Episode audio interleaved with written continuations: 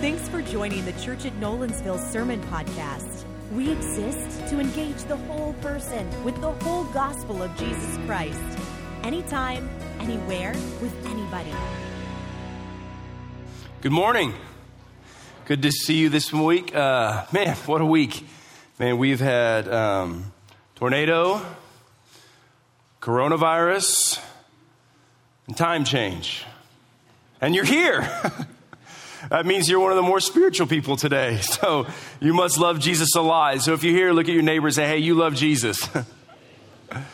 We're glad you're here. If you're new, my name is Wade Owens. I'm the campus and teaching pastor here. We're so glad that you're here today. If you're a guest, man, we just want to know you. Hope that you have a great experience today. We don't ask anything from you other than uh, that card in the seat back in front of you. If you take it at some point during the service, fill it out, give us your information. We promise you that we're not going to stop by your house unannounced. We're not going to call you. We just, we just want to know you. We just want to check on your experience. So drop that in in the buckets on the way out. We're glad you're here. We're in week two of a series, and uh, I'll start by, by illustrating uh, the beginning like this. Um, I, I, wear a wedding ring on my left hand. Those of you that have a uh, wedding ring on, let me see it. Wedding ring? Yeah. So, this is a gift from my wife I got on our wedding day, and I've worn it on my left hand now for 21 years. And it's both gold and silver. That way I can match anything I want, right? And uh, Kim and I uh, love what Jesus is doing in our marriage. And we both come really from quite a bit of heartache and pain. Uh, if you didn't know this, my grandfather, he was in prison. My father was an alcoholic. My great grandfather was an atheist. I come from about a hundred years of pretty significant dysfunction and I can remember being about 12 years old. The very first time I remember going, not when I get to decide what a family looks like. I'm going to choose something different, that I, I want an absolute different legacy for my life. And so, this ring, and you know, I'm not, I'm not a real fan of jewelry. Shoes, I'm a fan of shoes. I got a lot of shoes if you've been coming for a while. I love shoes. I also love coffee. Some people say I'm a coffee snob. I prefer coffee connoisseur. Thank you. Um, but jewelry, I'm not, I'm not a big fan of jewelry, but, but every time this will clink against, you know, a cup or I'll fidget with it, I, I, I remember, and you know what, it's just a ring. There's nothing like magical about it. It's just a ring. I mean, when I put it on, I don't turn invisible. It's just a ring. But, but every time um, I, I, I notice the ring, I remember. I remember what Jesus has done in my life. I remember how God has transformed now three generations of Owenses and how God is through our family creating a brand new legacy of faith and he has broken chains of addiction and he has transformed life after life after life. And so, so I, I remember and I remember now it's my job to impart the greatness of God to, to my kids and to continue on to the next generation so that they'll become disciples who make disciples. And so, so every time I fidget with it and every time my fingers swell and, you know, I have a hard time getting it off, I, I remember that God has been at work in my life. You know, on occasion here, we sing the song, Come Thou Fount, if you've ever heard it. And there's a line in there that says, Hey, here I raise my Ebenezer. And that's kind of lost on us. We don't understand what that verse means, but Ebenezer was a stone. It was a stone of remembrance that people in the Old Testament would place. And every time they saw it and every time they walked by it, it would be a reminder of how faithful God had been and how good God had been and all of God's blessing and miracles. They would look at it and go, I remember. So, so every time I, I look at this ring,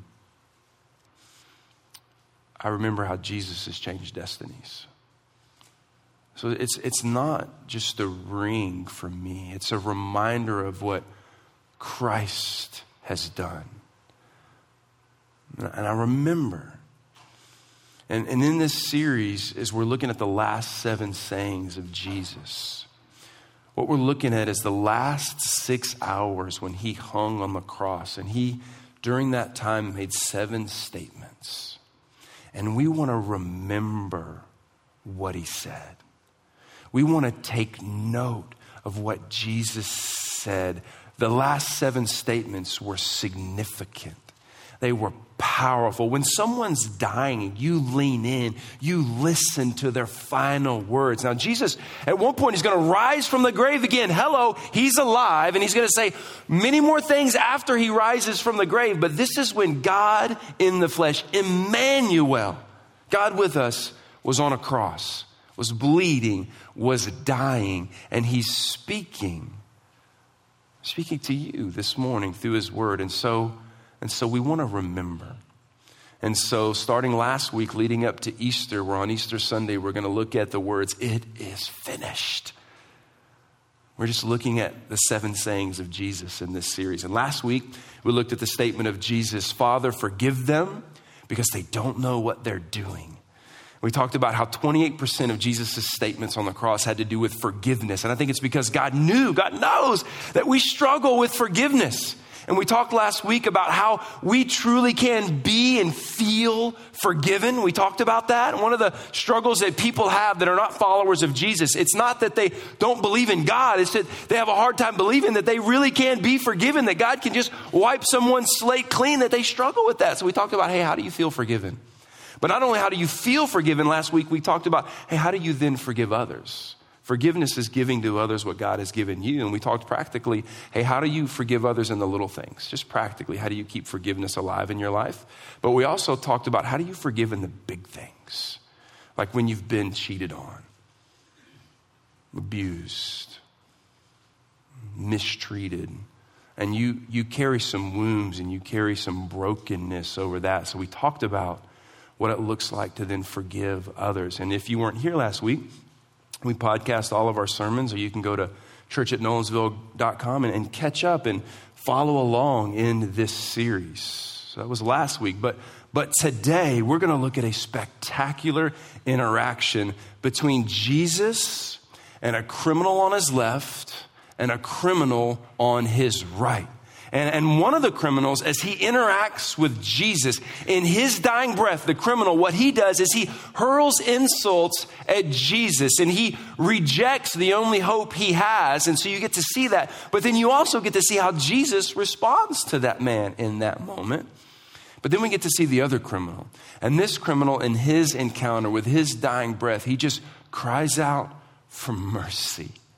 And you get to see how Jesus, in a moment, where this criminal cries out for mercy, you get to see how Jesus responds in that moment. And it's just an amazing, paradoxical moment in history, one that we need to remember.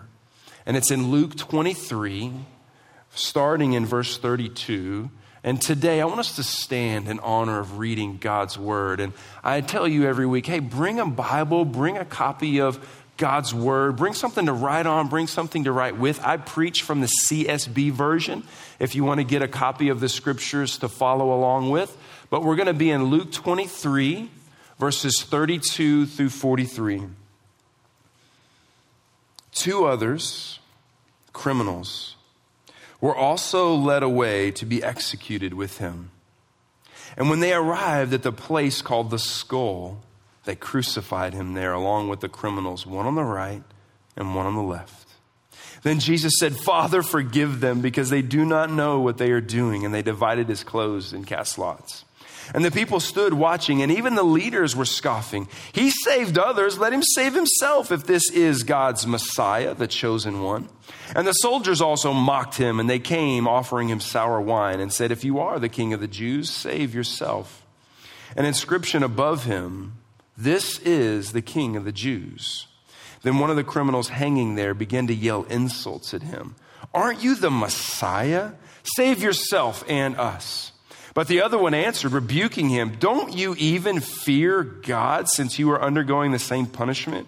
We are punished justly because we're getting back what we deserve for the things we did, but this man has done nothing wrong. Then he said, Jesus, remember me when you come into your kingdom. And he, that's Jesus, said to him, Truly, I tell you, today you will be with me in paradise. The criminal said, We're punished justly because we're getting back what we deserve for the things we did. But this man has done nothing wrong. God, today, may your word be alive and speak to our hearts. speak truth into our lives. Father, I pray that we would find ourselves in this story and that, that we wouldn't want to yell insults, but we would want to cry out for mercy. And knowing that when we do, you respond with, Today, today you will be with me. Speak to us now in Jesus' name. And everybody said, so I want to dig into these two different encounters because the encounters are very, very different between one criminal and the other. And what I want to do is I want to begin with the criminal that was very bitter towards Jesus. So, so let's start here with this interaction. Then one of the criminals hanging there begin to what? What's the word? Yell insults at him. Aren't you the Messiah? Save yourself and us. This criminal, he's got nails in his wrists, he's got nails in his feet, he's bleeding, he's dying, and he looks at Jesus, and his response to Jesus is to yell insults. And that's a very strong Greek verb. It's the Greek verb blaspheme, which means blaspheme, which is another word for like throwing hatred or spewing hatred. He's railing against Jesus. I mean, this guy, you think about it, he's a few hours from death. He's perhaps moments from his life ending. And the only thing he can do is yell insults. And he doesn't just yell insults, but, but look at some of the things he says. He says, Aren't you the Messiah? Now, he, he looks at him and says, hey, hey, aren't you supposed to be the Savior? Aren't you supposed to be the chosen one? What are you doing on a cross next to me? This isn't a statement of faith by the criminal. Aren't you the Messiah? This isn't a statement of faith. This isn't him trusting in Jesus. This is sarcasm. Aren't you the Messiah? What are you doing here with us criminals? What are you doing being murdered on a cross if you're the chosen one? He's demeaning him, actually. He's yelling insult. He's, he's saying, Listen, why, why don't you save us? Why can't you use your power in this moment? And this, this isn't him crying out for salvation. This isn't repentance. This is ridicule. He's saying, Jesus, do something about it if you're God. He looks at Jesus as someone perhaps he could just manipulate. Hey, if you really are, then do something. Maybe you can save us in this moment. He's not broken, he's not repentant. He, he's, he's ridiculing him. And what's interesting, not only his response, but Jesus' response is also very interesting. Look, look back at your Bibles and see how Jesus responds. What do you see Jesus saying to this man who just yelled insults to him and ridiculed him in this moment? What, is, what does Jesus say? How would you have responded? Jesus doesn't say a word. We don't know his body language or his posture, but perhaps he didn't even look his way. Doesn't even acknowledge it. And what amazes me is this guy, if you think about it, he has no hope. He has no chance. He's moments from death. But if you think about it, this guy's won the lottery for crying out loud. He's crucified next to the guy who created the wood he's nailed to. And all he can do is yell insults. He understood that Jesus claimed to be the Messiah. And anyone you would think that would be open to Jesus would be this guy at this moment in his life. But it's, it's shocking that this guy in this moment would choose to yell insults until you really understand other parts of the Bible that really give us insight into why this guy responds like this. Let me share with you 1 Corinthians 1:18. It says, For the word of the cross is foolishness to those who are perishing. But it is the power of God to us who are being saved. The word of the cross is foolishness to those who are perishing, but it is the power of God to those who are being saved. And this gives us a little insight into perhaps why this guy didn't cry out in faith, because the Bible teaches there are really only two kinds of people, only two. And the Bible says that you will either be one who responds with, hey, that's foolishness, or that it is the power of God. Two kind of people. When they hear the gospel, they respond in one of two kind of ways. When you hear that the gospel is, hey, there is a God who loves this world, even though it's broken and, and destroyed by sin and people are separated from him. But God loved the world so much, he sent his only son, that Jesus really is God in the flesh who came to this earth, lived a perfect life, was crucified, buried, but rose again for us. And when people hear that, they respond in one of two ways foolishness or, and that's the power of God. That's not foolishness. And I, I've shared the gospel with many people, young, old, black, white, all ages, and had people go, no, no, I don't think I get that. I don't believe that. And it just, it breaks my heart. But, but I've shared with other people. I've shared about the truth of Jesus Christ, and they go, yes, yes, and amen. I've felt it in my own heart and in my own life that something, when I hear about Jesus Christ, still 22 years in, when I hear it, something cries out, Amen. That's true. I've been in worship services when other people are preaching here, whether it's Ben or Aaron or others who preach here. Man, I hear the message of Jesus. I'm like, Amen. If I wasn't saved, I'd get saved today because that's true what that guy's preaching right now. We respond in, in, in one of two ways. And we, we've seen the guy struggle you no, I'm just going to ridicule. I'm going to yell insults. But, but look at how the other criminal responds. Look what he says. He says, But the other criminal answered, rebuking him, that's the criminal who was yelling insults, Don't you even fear God? Since you are undergoing the same punishment. This, this criminal on the right begins to talk about you don't even fear God. This guy is also broken. He's also bloody. He's also near death. But his reaction begins to talk about fearing God. The condition of his heart is already transparent and very different from the other guy. He's going, hey man, don't you even fear God in this moment? And look, he goes on, verse 41. He says, We are punished justly because we're getting back what we deserve for the things we did. But this man, Jesus, has done nothing wrong. He's like, hey, buddy, we're getting what we deserve. Hey, buddy, we're getting the punishment we deserve. You and I are guilty, but this man is innocent. We are sinners, but this man is not. We deserve punishment, but he doesn't. And then, and then look, look at what he says. Look at what he says next. Then he said, Jesus. I mean, could you, could you imagine this moment? A criminal, guilty, deserving punishment, sitting next to the Messiah crucified. And these are his words Jesus, remember me when you come into your kingdom. I'm guilty, but you're not. I am a sinner, but you are not. Jesus, would you remember me? Not at all like the first criminal. This guy cries out for mercy. This guy cries out for forgiveness. And then Jesus is going to lift his head up and say a statement, one of the last seven statements that he says on the cross. And this is how he responds to this man. And he, that's Jesus, said to him, Truly I tell you, what's the word? Today, you will be with me in paradise. The man confesses, I'm broken and I need you. He cries out for mercy. And how does Jesus respond? How does Jesus respond to a criminal who was guilty in the last moments of his life. And listen, you need to lean into this.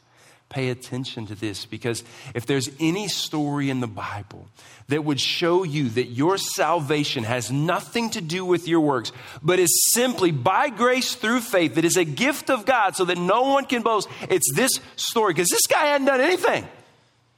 He hadn't done a thing. He hadn't helped in kids' ministry, he hadn't rocked baby or changed diapers. He hadn't drove our shuttles. He didn't help with the host team. He didn't help you get seated. He didn't serve in our student ministry. He didn't serve in any way. He didn't help with next steps. He didn't help with discover us, discover you. He hadn't given a dime. He didn't get off the church, cross and go to church. He didn't text any amount of money to give to 623 623. He didn't do any of that. He didn't do a thing but be a sinner all of his life. And then realize that Jesus wasn't and he needed him. And in that moment, he cried out for mercy and he received it. Why? Because salvation has nothing to do with what you can or can't earn. And it has everything to do with the grace and mercy and power of God. And Jesus gave him salvation in that moment. He didn't say, okay, now learn how to be a disciple and show me that you mean it. He didn't say, let me, let me make sure your church attendance is good. He didn't say, let me, let me check your life group record. He said, You're crying out for mercy. You're saying you're a broken sinner and you need the Savior. You're crying out, Yes, yes, yes. He simply cried out for forgiveness and he received it instantaneously. Why? Because this, listen, you can't out sin the cross of Christ. You can't. And you may be thinking right now, man, well, wait, if you knew what was going on in my life, or if you knew me. Listen, if you knew me, brother, so many people say, man, if I walked inside the doors of a church, that church building would fall down. Or if God woke up from his nap and saw me in a church service, man, lightning, bang, we'd all look around go, oh, sinner. I'm not pointing at you, sorry, just, you know, looking over there. You can't out sin the cross of Christ. And some people enter into God's presence with trepidation, like He's going to light them up like he's an old codger with a lightning bolt ready to just zap you. He's a Savior eager to extend mercy and grace. When a repentant heart says, I'm broken, but you're not. I'm guilty, but you're not. Would you save me? Jesus' response is yes. And when you look at these two criminals, when you look, you see two very, very different responses. And see, the question isn't, am I like the two criminals? Because the Bible says we are all guilty. The Bible says we have all sinned and fallen short of the glory of God, and the wages of sin is death. So the question is not, am I like the criminals? I am very much a criminal. You are very much a criminal. The question is, which criminal are you most like? When we hear the message of Jesus, the Bible says we really only respond in one of two ways. And so the question is is it foolishness? Or is it the power of God? Is it foolishness? Or is it the power of God? And listen, if you're at this point and you're going, I don't know, man, it still feels like a little bit of foolishness, you need to know this is a safe place to work out the claims of Jesus Christ. I'm not going to try to talk you into something because someone else could just talk you out of it, but I am going to plead with you to say, consider Jesus. This is true. And, and if you want to be known and you want to walk through the claims of Christ with us, just be known. Take that card, fill it out. But I want to know more about following Jesus. Turn it in. There are several people right now that we're just walking with and exploring the claims of Christ together. Be known. This is a safe place for you to say, I'm skeptical. I'm not sure. Talk to us about it. We want to talk to you. But, but if your heart is being stirred today, man, I, I think it's true. And I, I'm not sure I have it all figured out yet, but I, I believe it's true, then cry out to Jesus. And just like he extended grace and mercy in a moment to the criminal, today you can belong to Jesus. So if it's foolishness and you're not ready, talk to us. If you are, respond today. Jesus, remember me. Now, that's one option. The other option is that it's, it's the power of God. And if you have responded to Jesus and said, Yes, it is the power of God in my life, and you've been transformed by Jesus and you're following Jesus, then we want you to know there is more to following Jesus than just repenting, believing, and waiting for heaven. Because this follower of Jesus, the criminal, He went to heaven that day, but raise your hand if you're a follower of Jesus and you're not in heaven. Okay, it's really hard, easy to figure out, right? If you are not in heaven, then look right at me. You have a destiny and a purpose and a plan from God Himself.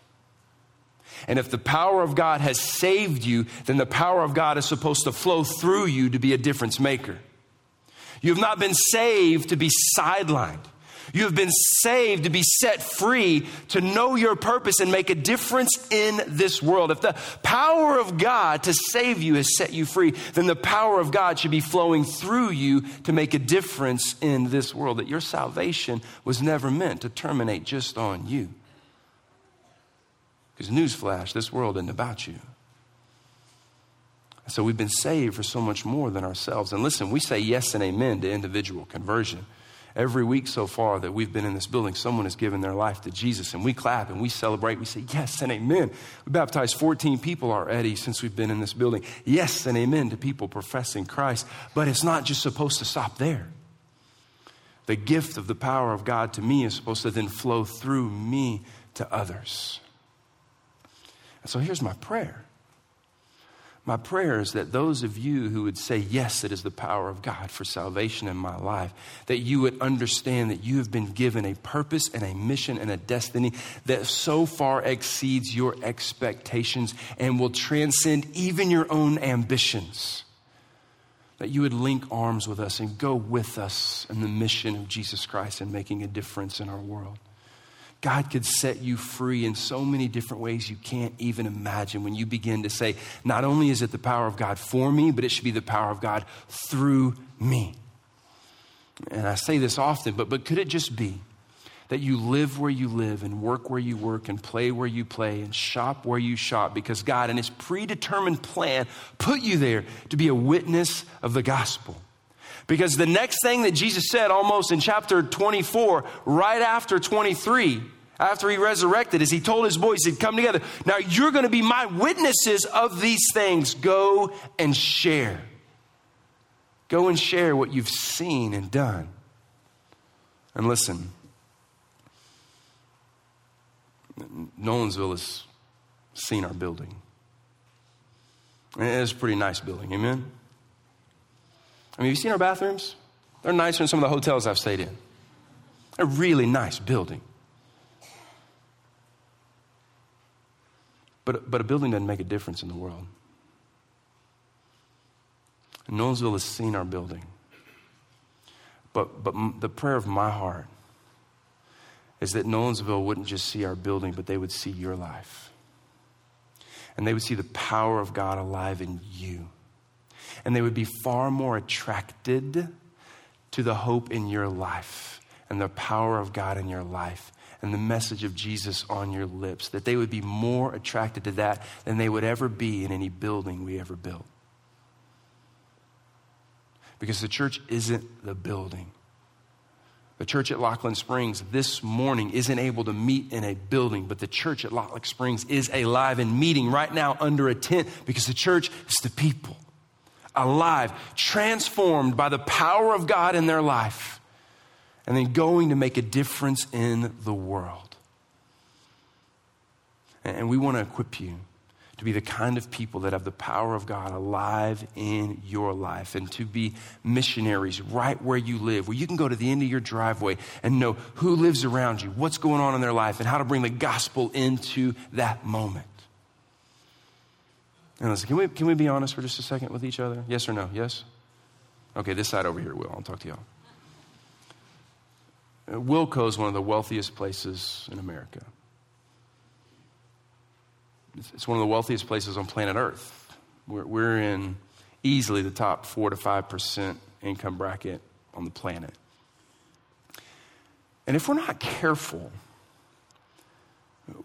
we will forget that there's urgent need all around us. Urgent need. And I'm, I'm not just talking about the tornado and what happened in, in Nashville this week, but we can actually, living in this area, begin to convince ourselves that the rest of the world looks like this when it doesn't. 20 to 30,000 kids a day in our world will die of preventable diseases. It's twice the population of our town. That, that inside Middle Tennessee, life expectancy is actually going down while addiction to opioids and everything else is on the rise. And thousands of people within walking distance of our campus don't even have the hope for another day. There are schools within 10 miles of here where kids we know they just they don't have the same chance we have. They don't. There's urgent need around us. The reality is, did you know that there are more slaves alive on planet Earth today than at any other point in history? Right now. And I'm just talking about physical needs. And I'm not even getting to yet the spiritual needs that are around us. That if you take a 10 mile radius around our campus, there's a minimum of 10,000 unchurched, de-churched, lost, and searching people within a 10 mile radius of our church. Not to mention globally, one out of four people have never, ever heard the gospel. There's over 7 billion people, approaching 8. 2 billion of them have never even heard the gospel, not even once. And I don't mean because they didn't choose to go to church. What I mean is the church isn't even there. The gospel's not even there. If they wanted to, they couldn't hear it. One out of four. Look down your row. One out of four people on your row could live and die and never hear the gospel and never even know that they could cry out to a Savior and be saved. It's unacceptable. Unacceptable if the church has been transformed by the power of God, then the power of God should be flowing through our lives to make a difference. Because God wants to reach out to more criminals and more broken and more hurting. He wants to be the father to the fatherless. Peace to those who don't have peace, hope to those who don't have hope, love to those who've never experienced love. And He's given that mission to you and to me. And so, if the cross is foolishness to you, talk to us. We're so glad you're here. We've been praying that you'd be here. But if it's the power of God in your life, how about you come go with us?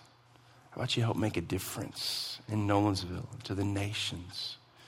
And we just want to give you an opportunity now to pray and to reflect. And so I'm going to invite you now to consider what Jesus is saying to you. Because the Bible says that the Word of God doesn't return void. And so I'm just going to believe in faith that God is saying something to your heart. And I want to give you space to work that out with Him. And really, I want you to center it in one of two things foolishness or power of God. Let's pray for a minute.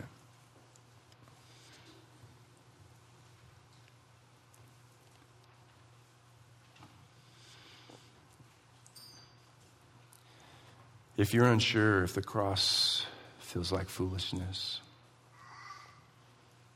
just be honest about it today. And know that there are people here that'll love you, walk with you, take steps with you. So be known. Fill out a card, turn it in. I'm not going to embarrass you. Just hang out. But if you're not a follower of Jesus and it has seemed like foolishness, but today something inside of you stirs and you you know that you need to respond. Then do that. Say what the criminal did. Say, Jesus, I, I get what I deserve, but you don't get what you deserved. You didn't you didn't deserve that. And would you remember me? Would you remember me? I'm a savior. I'm a sinner who needs a savior. Would you remember me?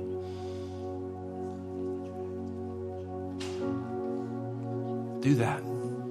Fill out a card, turn it in, let us celebrate with you.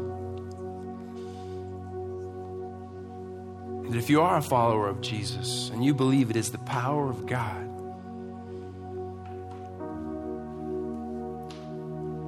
what can God do in and through your life so that the power of God didn't stop with you, but it flows through you? I'm going to give you kind of the next 30 to 60 seconds and say, God, speak to me. Where can you use me? Where can I make a difference? We got a lot of ways you can plug in here, but let God speak to you.